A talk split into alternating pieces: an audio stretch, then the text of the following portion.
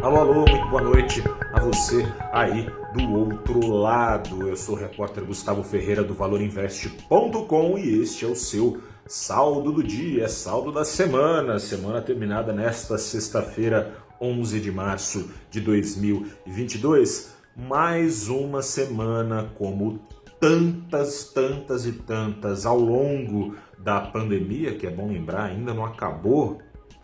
Mais uma semana terminada com o mercado preocupado com a inflação. Hoje foi dia de divulgação do IPCA que permitiu uma constatação perigosa. Em fevereiro, em relação a dezembro, a inflação nada menos que dobrou aqui no Brasil. Antes do descongelamento de preços de combustíveis que você já deve saber, e sobretudo se foi abastecer o tanque, começou nessa sexta-feira. A inflação estava em janeiro em 0,54%.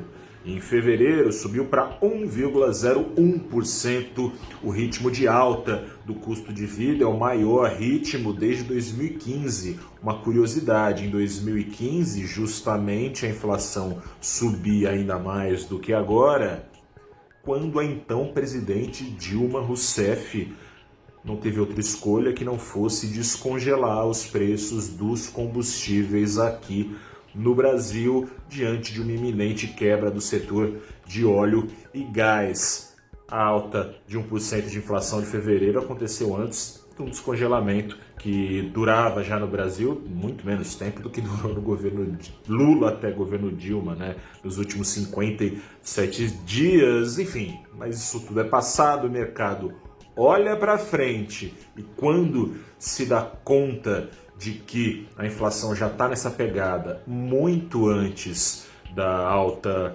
da gasolina, dos combustíveis, fica preocupado, né? não adiantou de nada uh, o esperneio do presidente Jair Bolsonaro nessa semana mesmo, em que tentava tomar para si as promessas do ex-presidente Lula de voltar à política de congelamento de preços, a Petrobras voltou a reajustar e de uma só vez veio que veio essa alta do diesel e da gasolina. Caso a Petrobras mantenha a política de paridade como promete pelo menos que, que irá fazer, vamos ver, né? Se dá para se, se, isso está escrito em pedra mesmo, enfim, é, ou seja, o fogaréu da inflação já era alto, é, foi quase que literalmente despejada gasolina nesse fogaréu que já estava alto ali até fevereiro. Para onde vai a inflação? E essa esse essa aí é só metade da missa, né? Da missa é só metade, porque tem a ofensiva ainda é, da Rússia na Ucrânia, que não acabou. Os preços do petróleo mesmo hoje mesmo voltaram a repicar é, para cima, depois de uma queda que chegou a ser de 13% num só dia na semana. Subiram forte hoje, fecharam ainda com uma queda acumulada de 5%, mas já apontando preocupações. Hoje, é, nova troca de sanções, sanções é, mais fortes dos Estados Unidos, a Rússia respondendo. Tem o risco não só de alta de preços de combustíveis, todos os preços indo para cima de matérias-primas, e é importante deixar claro: caso a guerra, no melhor dos casos, e tomara que seja assim, acabe. Agora, acabou a guerra, mas não acabou sanção. Tem sanção aí que pode durar 10, 20 anos, ou seja, o estrangulamento da oferta de matérias-primas, de produtos, esse estrangulamento não será desatado tão rapidamente, ou seja, a inflação não irá arrefecer tão rapidamente. É sob essa preocupação que os bancos centrais de Brasil e Estados Unidos vão decidir na próxima quarta-feira em que dose, está definido que vão subir, mas em que dose subirão seus juros. E antes disso, o Ibovespa mergulhava e acelerou a queda na hora final do pregão para 1,8%, fechando a semana com queda de quase 2,5%, 2,41% mais precisamente. O dólar, por sua vez, encurtou a queda, a queda que foi na semana de 0,5%, depois da alta desta sexta-feira de 0,8% aos R$ 5,00 centavos. Tem uma, um cabo de guerra interessante no dólar. Por um lado, puxa para cima a busca por proteção nos títulos americanos que vão, a partir da próxima semana, passar a remunerar mais e mais e mais ao longo do ciclo de alta de juros nos Estados Unidos, que não se sabe até onde vai.